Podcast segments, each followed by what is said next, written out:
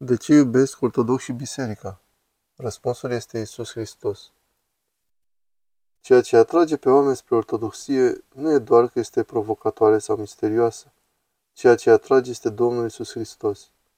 El este centrul la tot ceea ce face sau spune biserica.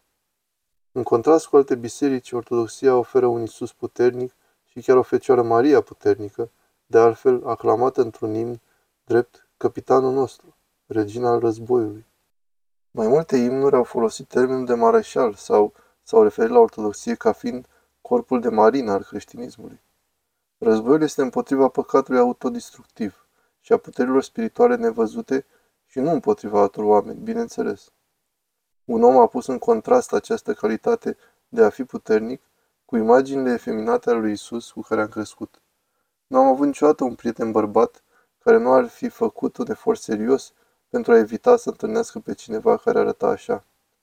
Deși atras de Isus Hristos în adolescență, m-am simțit rușinat de această atracție, ca și cum ar fi fost ceva ce un băiat american pur sânge nu ar trebui să ia în serios. Era aproape ca și cum m-aș fi jucat cu păpuși. Un preot scrie că Hristos în ortodoxie este un militant. Isus e iadul prizonier. Isus din ortodoxie a venit să arunce foc asupra pământului. Bărbații se pot raporta la acest lucru.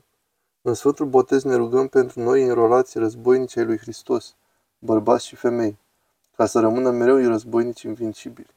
După mai mulți ani în ortodoxie, unui bărbat i s-a părut o slujbă cu colindă de Crăciun dintr-o biserică protestantă șocantă, chiar respingătoare, în comparație cu imnurile ortodoxe despre nașterea Domnului.